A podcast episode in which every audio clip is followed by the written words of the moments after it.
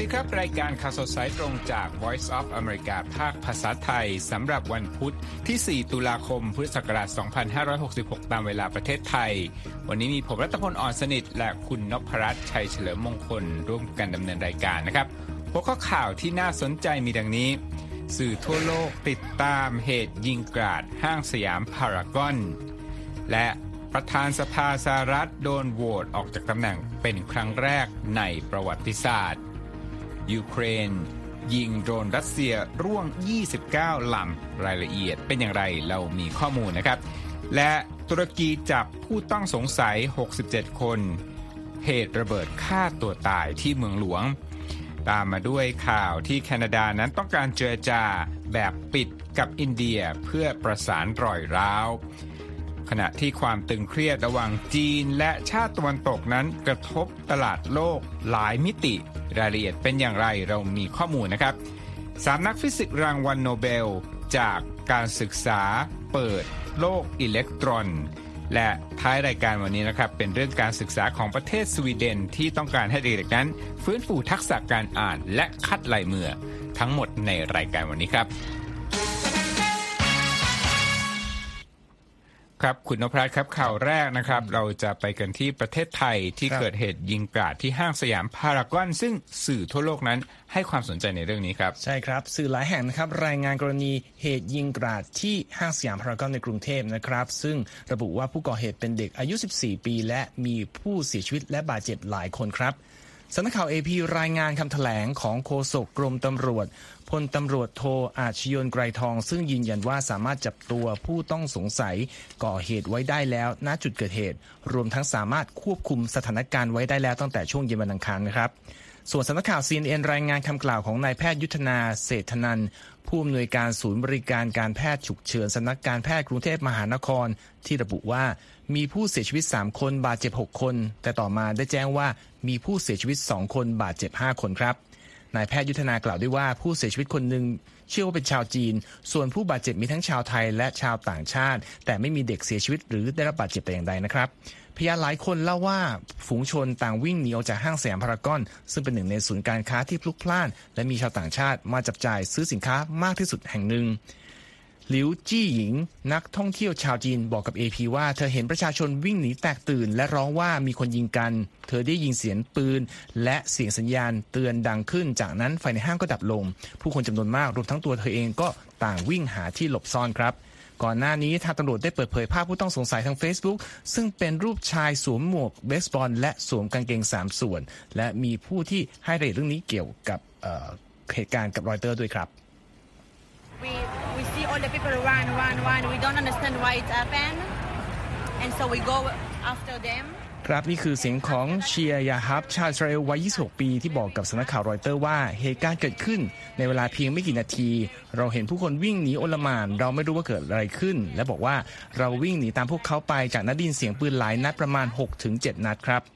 สำนักข่าวอัลจาซีรารายงานว่านายกรัฐมนตรีเศรษฐาทวีสินได้มีข้อความแสดงความเสียใจอย่างที่สุด ต่อผู้ที่สูญเสียในเหตุการณ์นี้โดยระบุทางสื่อสังคมออนไลน์ X ว่า ผมขอแสดงความเสียใจอย่างสุดซึ้ง กับครอบครัวผู้เสียชีวิต จากเหตุยิงกันในพื้นที่ห้างสยามพารากอน และขอเป็นกำลังใจให้กับครอบครัวของผู้เสียชีวิต และผู้ที่ได้รับบาดเจ็บทุกท่านด้วยครับทางเจ้าหน้าที่ตำรวจได้เข้าพื้นที่อย่างรวดเร็ว และผมได้รับรายงานจากผู้บัญชาการตำรวจ ซึ่งประจำอยู่ณที่เกิดเหตุว่า ขณะนี้สามารถจับกลุ่มตัวคนร้ายได้แล้ว แต่ผมยังขอฝากเรื่องการรักษาความปลอดภัย และการอำนวยความสะดวกให้ประชาชนกลับบ้านได้อย่างปลอดภัยด้วยครับ สำนักข่าวรอยเตอร์รายงานว่าห้างแสยามพารากอนมีแถลงการต่อมาว่าได้อพยพลูกค้าและพนักงานจำนวนมากออกจากห้างทันที พร้อมเน้นย้ำว่าความปลอดภัยคือสิ่งสำคัญที่สุดครับ ทั้งนี้เมื่อปีพศ 2556 สยามพารากอนเคยได้รับการจัดอันดับจากสื่อสังคมออนไลน์อินสตาแกรมให้เป็นสถานที่ที่มีการถ่ายรูปมากที่สุดในโลกนะครับ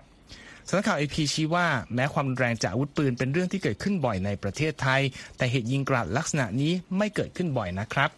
และเมื่อ 3 ปีก่อนทหารคนหนึ่งยิงกราดผู้คนในห้างสรรพสินค้าที่จังหวัดนครราชสีมาทำให้มีผู้เสียชีวิต 29 คน ก่อนที่จะถูกเจ้าหน้าที่ยิงเสียชีวิต หลังจากกบดานในห้างดังกล่าวเป็นเวลา 16 ชั่วโมงครับ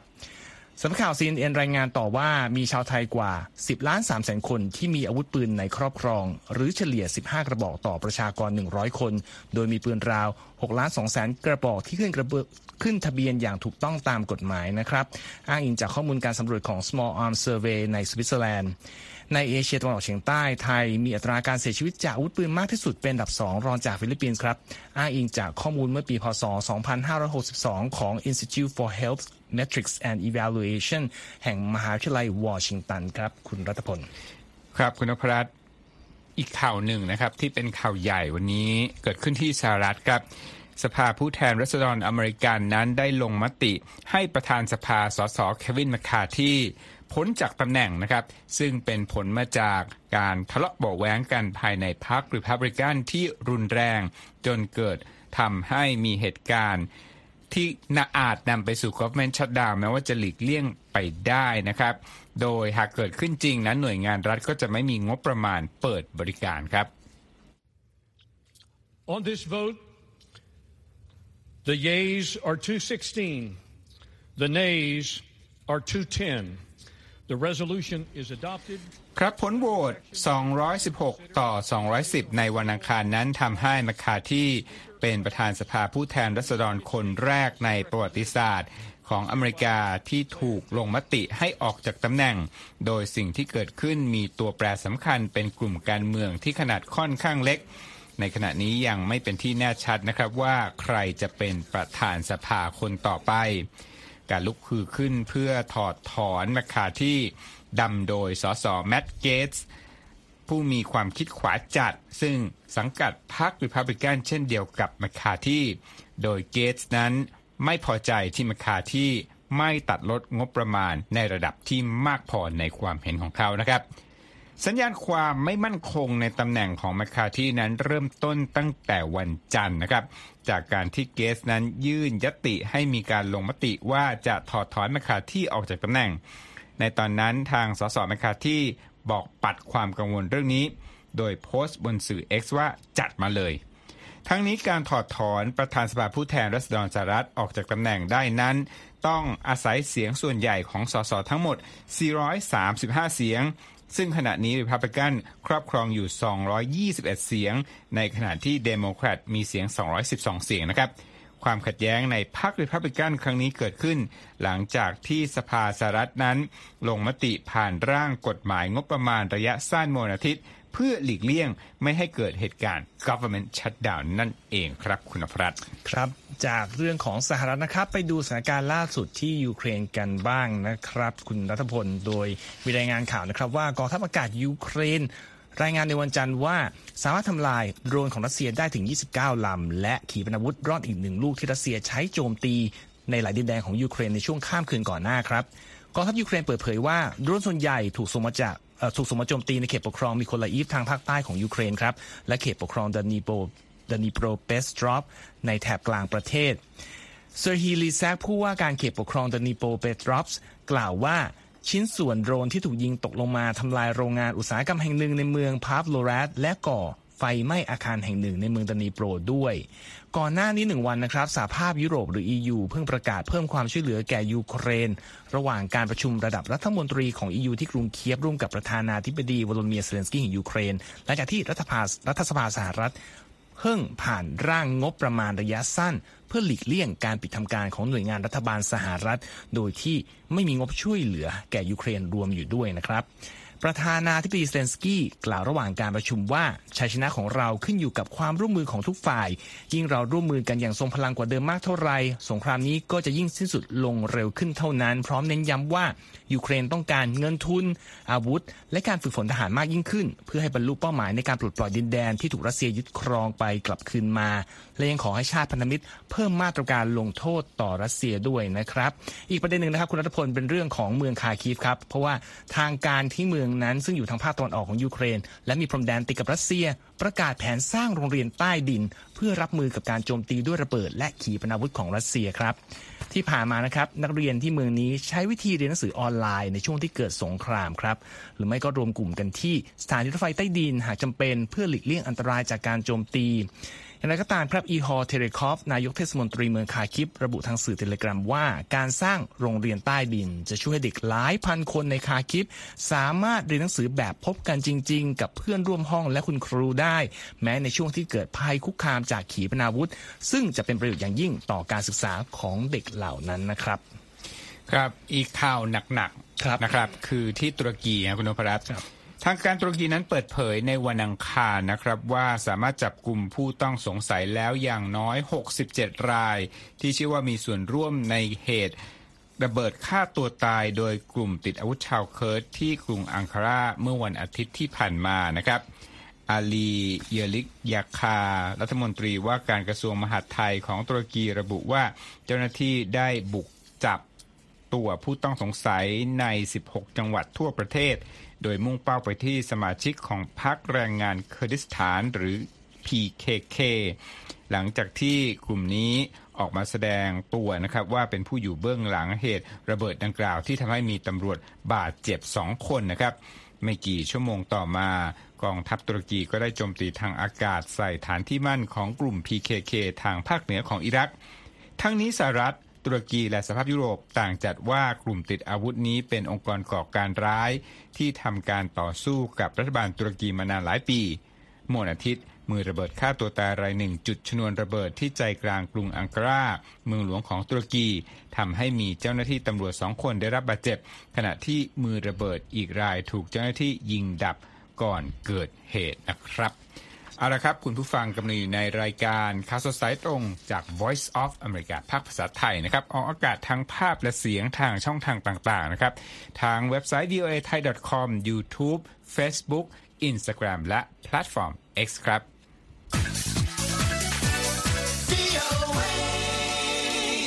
ครับจะไปตามต่อถึงเรื่องความสัมพันธ์ทางการทูตระหว่างใช่แคนาดากับอินเดียคุณนพรัตน์ครับ เป็นประเด็นร้อนนะครับในเวทีโลก แต่ว่าล่าสุดนะครับทางการแคนาดาก็ออกมาบอกว่าต้องการจะเจรจาแบบปิดกับรัฐบาลอินเดียนะครับ เพื่อหาทางออกในเรื่องความขัดแย้งทางการทูตสืบเนื่องจากเหตุสังหารผู้นำซิกข์ในแคนาดา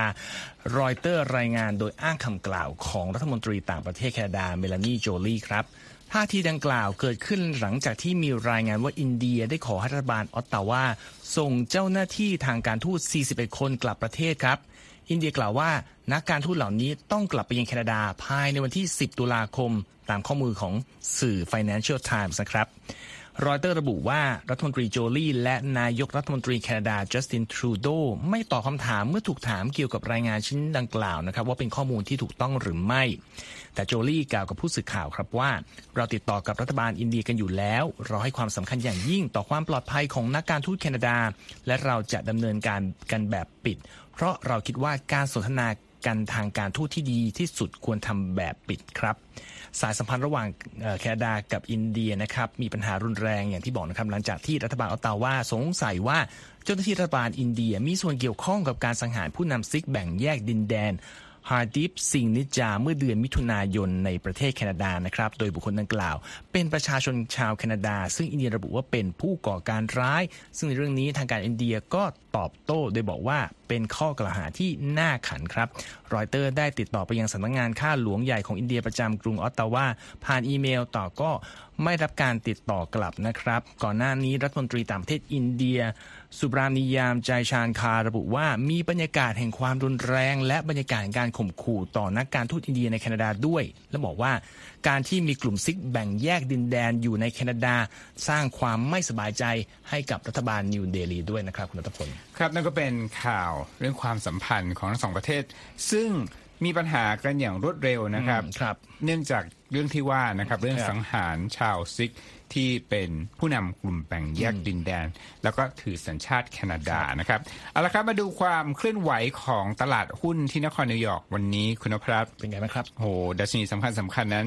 ติดลบหนักเลยนะครับ นักวิเคราะห์บอกว่าหลังจากที่นักลงทุนเห็นตัวเลขการจ้างงานแล้วเนี่ยครับเขาเดาว่าเฟด จะยังคงรักษาอัตราดอกเบี้ยนโยบายสูงต่อไปนะฮะครับเงินฝากแล้วก็เงินลงทุนในพันธบัตรก็ดีดขึ้นครับทำให้ดัชนีหหุ้นลดลงนะฮะเจอแรงเทขายของนักลงทุนในตลาดหุ้นนะฮะดาวโจนส์ติดลบ 1.29%นะมาอยู่ที่ 33,002 จุดกับอีก 38 จุด และ S&P ติดลบ 1.37%มาอยู่ที่ 4,229.45 NASDAQ ลดลง 1.87%ปิดที่ 13,059.47 ครับคุณนพรัตน์ครับ เรื่องของเศรษฐกิจตอนนี้นะครับ หลายคนจับตาความขัดแย้งครับนะฮะระหว่างสองมหาอำนาจสหรัฐและจีนนะครับแล้วก็น่าจะเป็นปัจจัยที่ทำให้รูปแบบการค้าการลงทุนและเศรษฐกิจทั่วโลกเนี่ย อาจจะเปลี่ยนไปก็ได้นะครับครับ ทั้งเรื่องธุรกิจไฮเทคนะครับแล้วก็ห่วงโซ่ประทาน สภาวะเงินเฟ้อแล้วก็อัตราดอกเบี้ยนะครับรอยเตอร์สมีบทวิเคราะห์เรื่องนี้ แล้ววันนี้คุณนภัสจะมาขยายความให้ฟังนะครับครับมีหลายคำหลายเทอมใหม่ ๆ ที่น่าสนใจมากครับ ใช่ครับ ก็อย่างทีคุณรัฐพลพูดนะครับ เรื่องความตึงเครียดระหว่าง จีน และภาพรวมคือชาติตะวันตก แต่ก็นำโดยสหรัฐ ตอนนี้ก็ถูกแปลออกมาเป็นวิวัฒนาการที่น่าสนใจหลายอย่างนะครับ แล้วก็จะตามมาด้วยผลกระทบที่รอยเตอร์สรุปมาประเด็นแรกนะครับคุณรัฐพลเรื่องของเงินเฟ้อเขายกยกประเด็นที่ว่าการที่ประธานาธิบดีโจไบเดนตั้งใจจะนำฐานการผลิตอ่าของธุรกิจที่มีความสำคัญเชิงกลยุทธ์เช่นอุตสาหกรรมรถไฟฟ้าและครับเซมิคอนดักเตอร์กลับมาในสหรัฐเนี่ยทาง Goldman Sachs วิเคราะห์และบอกว่า การทำเช่นนั้นเนี่ยอาจทำให้เกิดปัญหาเงินเฟ้อในประเทศผู้รับฐานการผลิตได้ โดยเฉพาะอย่างยิ่งหากภาคการผลิตไม่สามารถเร่งผลิตสินค้าให้ชดเชยการนำเข้าได้ และเขาบอกว่าการที่สหรัฐเป็นต้นยังมีภาวะเงินเฟ้อสูงอยู่เนี่ยก็ส่งสัญญาณว่าอัตราดอกเบี้ยจะอยู่ในระดับสูงทรงตัวต่อไป เพื่อหนุนค่าดอลลาร์ ซึ่งการที่ดอลลาร์แข็งตัวนานๆเนี่ยก็อาจจะส่งผ่านแรงกดดันเงินเฟ้อไปให้ประเทศที่นำเข้าต่อจากที่สหรัฐผลิตให้ โดยเพราะว่าประเทศเหล่านั้นจะต้องควักเงินจ่ายสินค้าราคาสูงในรูปของเงินดอลลาร์นะครับเป็นห่วงโซ่ต่อกันเรื่อยๆนะครับนั่นคือประเด็นแรกประเด็นถัดไปคำศัพท์ที่เราไม่ค่อยได้ยินกันที่คุณเอ่อรัฐพลก็ส่งคำคำว่า friendshoring แปลสั้นๆว่าคบค้าแต่หมู่มิตรนะครับ friendshoring ก็คือเหมือนล้อกบคำว่า offshore offshoring แต่ว่านี่คือเลือก คนที่เป็นมิตร ใช่ ก็รัฐบาลกรุงวอชิงตันกำลังดำเนินนโยบาย เช่นนี้อยู่ด้วยการเขาบอกว่าก็คือทดแทนจีนในฐานะ ผู้มีบทบาทสำคัญในห่วงโซ่ประทานด้วยประเทศที่เป็นมิตรกับตนมากกว่า ตอนนี้สหรัฐเลยเนื้อหอมครับ โดยที่มีงานวิจัยจากลอร่าอัลฟาโรจาก Harvard Business School ระบุว่าเวียดนามและเม็กซิโกเนี่ยน่าจะเป็นผู้รับผลประโยชน์รายใหญ่จาก friendshoring ของสหรัฐนะครับคุณนพรัตน์แปลว่าคบค้าแต่หมู่มิตรใช่ไหม friendshoring ใช่ฮะก็ ตอนนี้ก็เอ่อทางมองโกเลียก็เป็นอีกประเทศหนึ่งที่พยายามครับเข้าหาสหรัฐชวนให้มาช่วยลงทุนในอุตสาหกรรมเหมืองแร่หายากหรือ rare earth แล้วก็วัตถุดิบต่างๆ ที่มีความสำคัญในการผลิตสินค้าไฮเทคเช่นสมาร์ทโฟน ฟิลิปปินส์ก็เป็นอีกเจ้าหนึ่งที่พยายามจะเกี่ยวสหรัฐ ให้มาลงทุนด้านโครงสร้างพื้นฐานของตน เพื่อช่วยชดเชยตัวจีนต่อไปนะครับ อีกประเด็นหนึ่งก็คือเรื่องของอินเดียที่จะพังงาดขึ้นมาเป็นเป้าหมายสำคัญของการลงทุนครับโดยเฉพาะในกรณีการผลิตเป็นจำนวนมาก ๆ แล้วก็ต้นทุนต่ำเพราะว่าเป็นประเทศที่มีประชากรวัยยาวอยู่เยอะ แล้วก็เอ่อมีชนชั้นกลางที่กำลังขยายตัวอยู่ เขาบอคกรับว่าที่ผ่านมาอย่างเช่น ตลาดหุ้นอินเดียก็ขึ้นมาแล้ว 8%นักลงทุนก็หลั่งไหลมาในตลาดพันธบัตรอย่างมาก และล่าสุดอาจจะคึกคักกว่าเดิมเพราะว่า JP Morgan บอกว่าจะรวมเอาตลาดพันธบัตรจีเอ่ออินเดียมาอยู่ในการคำนวณดัชนีพันธบัตรรัฐบาลโลกด้วย ซึ่งตอนนี้อินเดียก็กำลังเล็งว่าเศรษฐกิจของตนน่าจะขยายตัวถึง 6.5%ในปีนี้ สูงของจีนที่ เก่งไว้แค่5%แล้วบาร์เลยบอกว่าถ้าอินเดียสามารถผลักดันการขยายตัวเศรษฐกิจได้ถึง 8%ภายใน 5 ปี อินเดียจะกลายมาเป็นผู้ผลักดันการเจริญเติบโตของเศรษฐกิจโลกในอนาคตนะครับ เรื่องถัดไปคือเรื่องของจีนที่ใช้ความเป็นตลาดใหญ่ หลังจากโดนทางโลกตะวันตกตรวจสอบว่ามีการหนุนนำหรือว่าสนับสนุนธุรกิจใดหรือเปล่า จีนก็กำลังมองว่าอาจจะ แก้คืนด้วยการเอ่อพุ่งเป้าไปที่ธุรกิจไฮเทคของสหรัฐเป็นต้น โดยเขายกตัวอย่างว่าเมื่อเร็วนี้หลังจากทางรัฐบาลจีนบอกว่าจะให้เอ่อพนักเอ่อลูกจ้างรัฐไม่ใช้ iPhone ปุ๊บ ราคา Apple ตกไปทันทีนะครับที่ตลาดหุ้น อันนั้นก็เป็นประเด็นหนึ่งอีกเรื่องหนึ่งก็คือว่าในขณะเดียวกันจีนเป็นตลาดสินค้าหรูหราใหญ่ของโลกครับและยุโรปก็เป็นผู้ขายอันดับต้นๆ ตอนนี้ทางจีนก็บอกว่าจะให้พนักงาน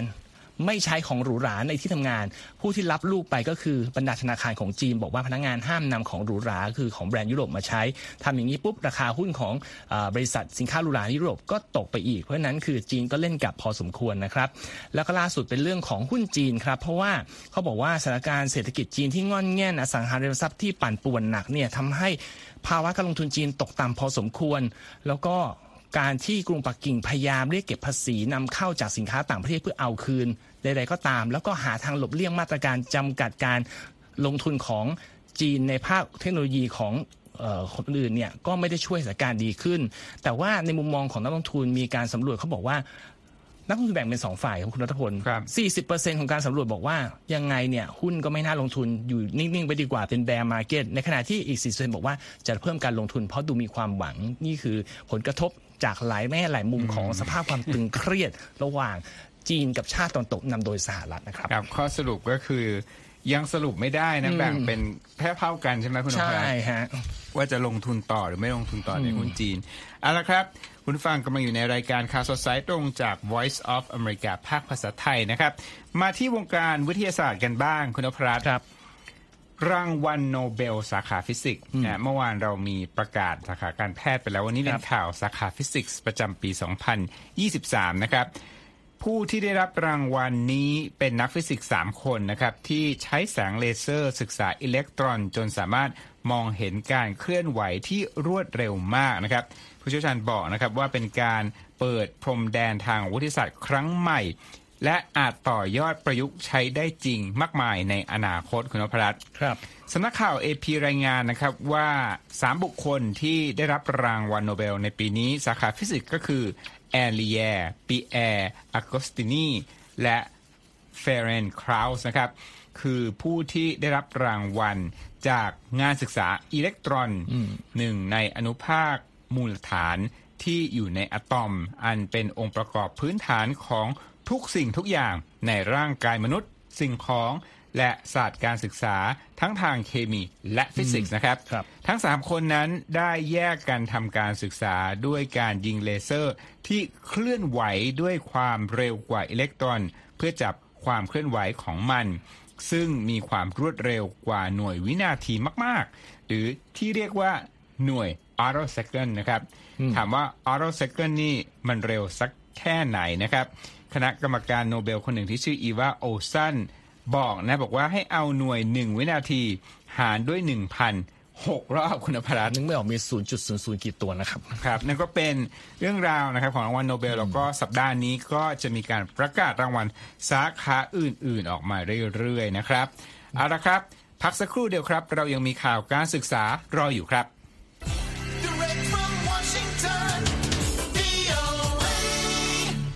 ครับปิดท้ายวันนี้นะครับ โรงเรียนในสวีเดนนั้น หันมาฟื้นฟูการอ่านสื่อที่ตีพิมพ์เป็นเล่นเป็นเล่มๆกันแล้วนะครับรบและการให้เด็กๆนั้น กลับมาคัดลายมือก็เป็นสิ่งที่คุณครูต้องการนะครับเขาบอกว่าจะมาแทนการทุ่มเท การใช้เวลาหน้าจอนะครับ แล้วก็อุปกรณ์ตอนนี้เนี่ยก็เต็มไปด้วยเทคโนโลยีล้ำสมัย คุณครูก็บอกว่า กลับมาสู่แบบดั้งเดิมดีกว่านะครับ เพื่อเติมเต็มทักษะที่ขาดหายไปของเด็กยุคใหม่ครับ ติดตามรายงานเรื่องนี้จาก AP ที่คุณธัญพรสุนทรวงศ์นำมาเล่าให้ฟังครับเด็กๆ ทั่วสวีเดนกลับไปเรียนหนังสือที่โรงเรียนเมื่อเดือนกรกฎาคม ครูหลายๆ คนต่างให้ความสำคัญกับหนังสือที่พิมพ์ออกมา การอ่านในใจและการฝึกคัดลายมือ ตลอดจนการใช้เวลากับแท็บเล็ตให้น้อยลง การค้นคว้าหาข้อมูลออนไลน์แบบอิสระ และทักษะการใช้คีย์บอร์ดอีกด้วยค่ะ การนำระบบการเรียนรู้ในแบบดั้งเดิมมาใช้มากขึ้นนั้น ขานรับกับสิ่งที่บรรดานักการเมืองและผู้เชี่ยวชาญตั้งคำถามว่า แนวทางการศึกษาแบบ hyper-digital ของประเทศ ซึ่งรวมถึงการเริ่มใช้แท็บเล็ตในโรงเรียนอนุบาล จะทำให้ทักษะพื้นฐานต่างๆ ของนักเรียนลดลงหรือไม่ ลอตตาเอ็ดโฮมรัฐมนตรีกระทรวงศึกษาธิการของสวีเดน ซึ่งเข้ารับตำแหน่งเมื่อปีก่อน เป็นหนึ่งในผู้ที่วิพากษ์วิจารณ์อย่างหนัก ในเรื่องของการนำเทคโนโลยีมาใช้ในการศึกษา โดยเธอได้ประกาศในแถลงการเมื่อเดือนกรกฎาคมว่า รัฐบาลต้องการกลับคำตัดสินของสำนักงานเพื่อการศึกษาแห่งชาติสวีเดน ที่ต้องการบังคับใช้อุปกรณ์ดิจิทัลในโรงเรียนอนุบาล นอกจากนี้ทางกระทรวงยังมีแผนที่จะเดินหน้ายุติการเรียนรู้ด้วยระบบดิจิทัล ในเด็กอายุต่ำกว่า 6 ปีอีกด้วยค่ะ อย่างไรก็ตามแม้ว่านักเรียนของสวีเดนจะมีคะแนนการอ่านสูงกว่าค่าเฉลี่ยของยุโรป แต่การประเมินระดับการอ่านในระดับนานาชาติของนักเรียนชั้นประถมศึกษาปีที่ 4และความก้าวหน้าในการศึกษาการอ่านระดับนานาชาติของนักเรียนสวีเดน กลับมีคะแนนลดลงในระหว่างปี 2016 ถึง 2021 ค่ะ ผู้เชี่ยวชาญด้านการศึกษากล่าวว่า ผลการเรียนบางวิชาที่แย่ลงนั้น อาจเป็นผลมาจากการแพร่ระบาดของโคโรนาไวรัส หรือจำนวนนักเรียนที่เป็นผู้อพยพที่ไม่ได้พูดภาษาสวีเดนเป็นภาษาหลักของพวกเขามีจำนวนเพิ่มมากขึ้น แต่การอยู่ที่หน้าจอมากเกินไประหว่างที่เรียนหนังสืออยู่ ก็อาจทำให้เยาวชนเรียนวิชาหลักไม่ทัน สถาบันแคโรลินสกาของสวีเดน กล่าวในแถลงการเมื่อเดือนกรกฎาคม เกี่ยวกับกลยุทธ์ด้านการศึกษาผ่านระบบดิจิทัลในระดับประเทศว่า มีหลักฐานทางวิทยาศาสตร์ที่ชัดเจนว่า อุปกรณ์ดิจิทัลเป็นสิ่งที่บั่นทอนการเรียนรู้ของนักเรียนมากกว่าที่จะส่งเสริม แล้วว่าทางสถาบันเชื่อว่าระบบการศึกษาควรกลับไปสู่การเรียนรู้ผ่านตำราเรียนที่พิมพ์ออกมา และความชำนาญการของครู แทนที่จะรับความรู้จากแหล่งข้อมูลดิจิทัลที่หาได้อย่างเสรี ซึ่งยังไม่ได้รับการตรวจสอบความถูกต้องแม่นยำค่ะ ลิเวียนพาร์เมอร์วัย 9 ขวบ ซึ่งเป็นนักเรียนชั้นประถมศึกษาปีที่ 3 ในกรุงสต็อกโฮล์มของสวีเดน พอใจที่จะใช้เวลาเรียนแบบออฟไลน์มากขึ้น โดยบอกกับ AP ว่า เขาชอบที่จะเขียนหนังสือบนกระดาษในชั้นเรียนมากกว่า เพราะให้ความรู้สึกที่ดีกว่าค่ะ อย่างไรก็ตามการสอนหนังสือออนไลน์ยังเป็นหัวข้อที่ถกเถียงกันอย่างถึงพริกถึงขิงในยุโรป อย่างเช่นที่โปแลนด์ที่เพิ่งจะเปิดตัวโครงการมอบแล็ปท็อปที่ได้รับทุนจากรัฐบาลแก่นักเรียน เริ่มจากนักเรียนชั้นประถมศึกษาปีที่ 4 โดยหวังว่าจะช่วยให้ประเทศของตน สามารถแข่งขันกับประเทศอื่น ๆ ในด้านเทคโนโลยีได้ค่ะธัญพรสุนทรวงศ์ VOA ภาคภาษาไทย กรุงวอชิงตันค่ะ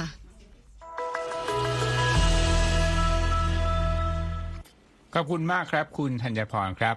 และนั่นก็คือรายการข่าวสดสายตรงจาก VOA ภาคภาษาไทยวันนี้นะครับ ผมและคุณนพรัตน์ลาไปก่อน สวัสดีครับ สวัสดีครับ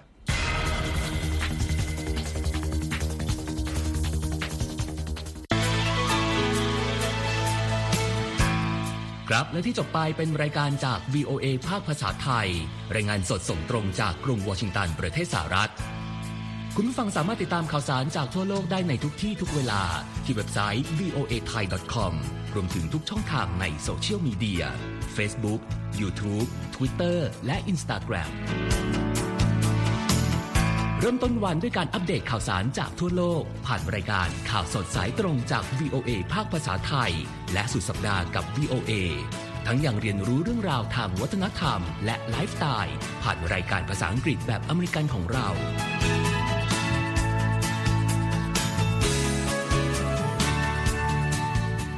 ติดตามความเคลื่อนไหวในประเทศสหรัฐ การเมืองอเมริกัน พร้อมเข้าใจที่มาที่ไปของเหตุการณ์สำคัญ รวมถึงข่าวต่างประเทศ จากแหล่งข่าวที่เชื่อถือได้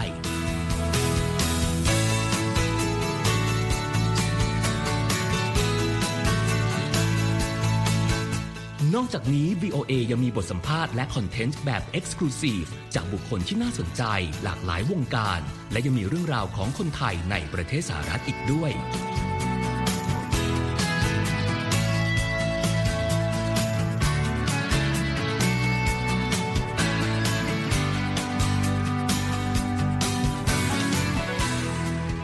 คุณนะครับที่ให้ VOA ไทยเป็นส่วนหนึ่งในการติดตามข่าวสารสาระและเกร็ดความรู้ของคุณ จากรายการต่างๆ ที่เรามุ่งมั่นนำเสนอ เพื่อความเที่ยงตรง ทันเหตุการณ์ และมีประโยชน์ในทุกๆวัน